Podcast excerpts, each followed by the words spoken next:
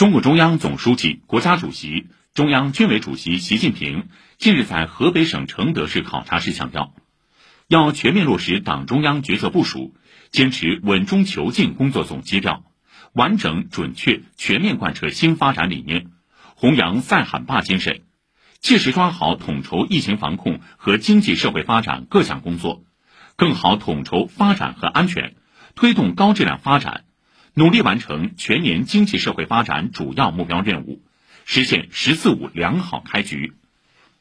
八月二十三号到二十四号，习近平在河北省委书记王东峰、省长许勤陪同下，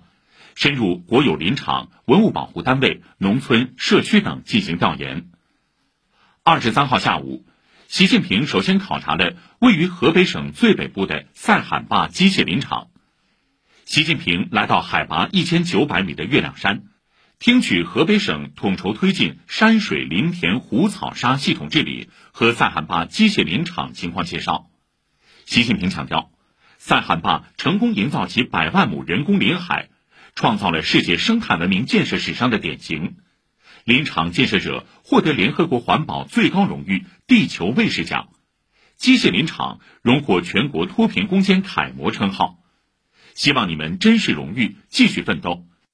习近平亲切看望驻守望海楼十三年的护林员刘军、王娟夫妇。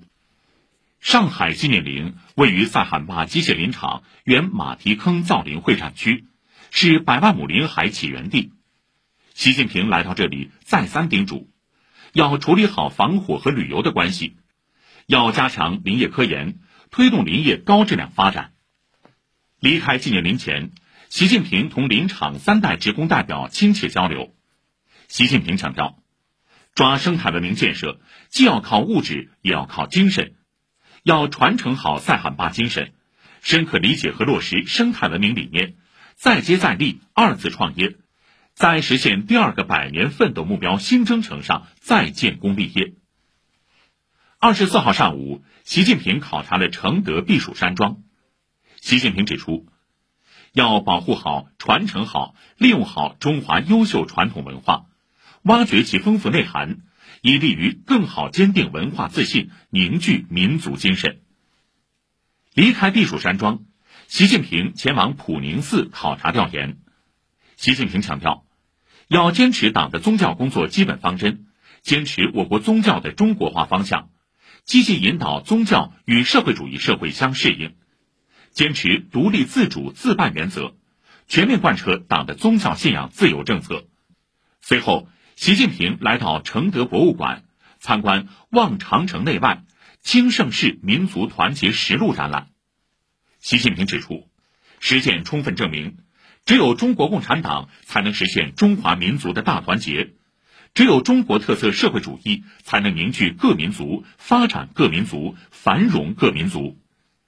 要坚持中国共产党领导，坚持走中国特色解决民族问题的正确道路，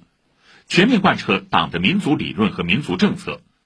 不断巩固和发展平等、团结、互助、和谐的社会主义民族关系。要围绕实现中华民族伟大复兴，做好研史学史工作，整合历史研究资源和力量，提高研究水平和创新能力。更好总结历史经验，揭示历史规律，把握历史趋势。当天下午，习近平乘车来到位于滦河北岸的双滦区天桥子镇大贵口村考察调研。习近平指出，产业振兴是乡村振兴的重中之重，要坚持精准发力，立足特色资源，关注市场需求，发展优势产业，促进一二三产业融合发展。更多更好惠及农村农民。习近平来到村民霍金家中看望。习近平强调，民族要复兴，乡村必振兴。即使未来我国城镇化达到很高水平，也还有几亿人在农村就业生活。我们全面建设社会主义现代化国家，既要建设繁华的城市，也要建设繁荣的农村。推动形成工农互促、城乡互补、协调发展、共同繁荣的新型工农城乡关系，这只有在中国共产党领导和我国社会主义制度下才能实现。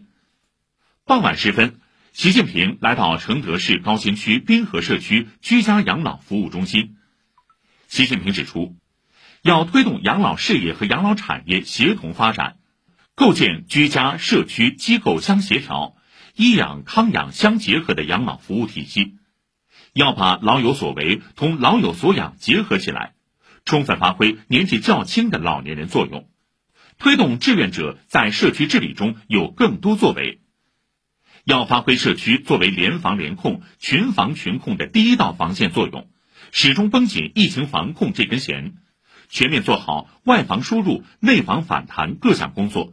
坚决克服麻痹思想、厌战情绪、侥幸心理、松懈心态，毫不放松抓好疫情防控。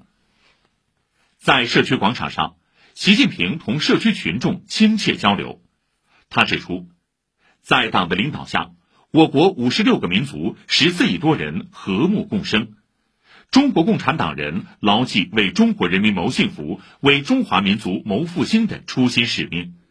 十四亿多中国人拧成一股绳，在新时代中国特色社会主义道路上锲而不舍走下去，我们就一定能够实现中华民族伟大复兴。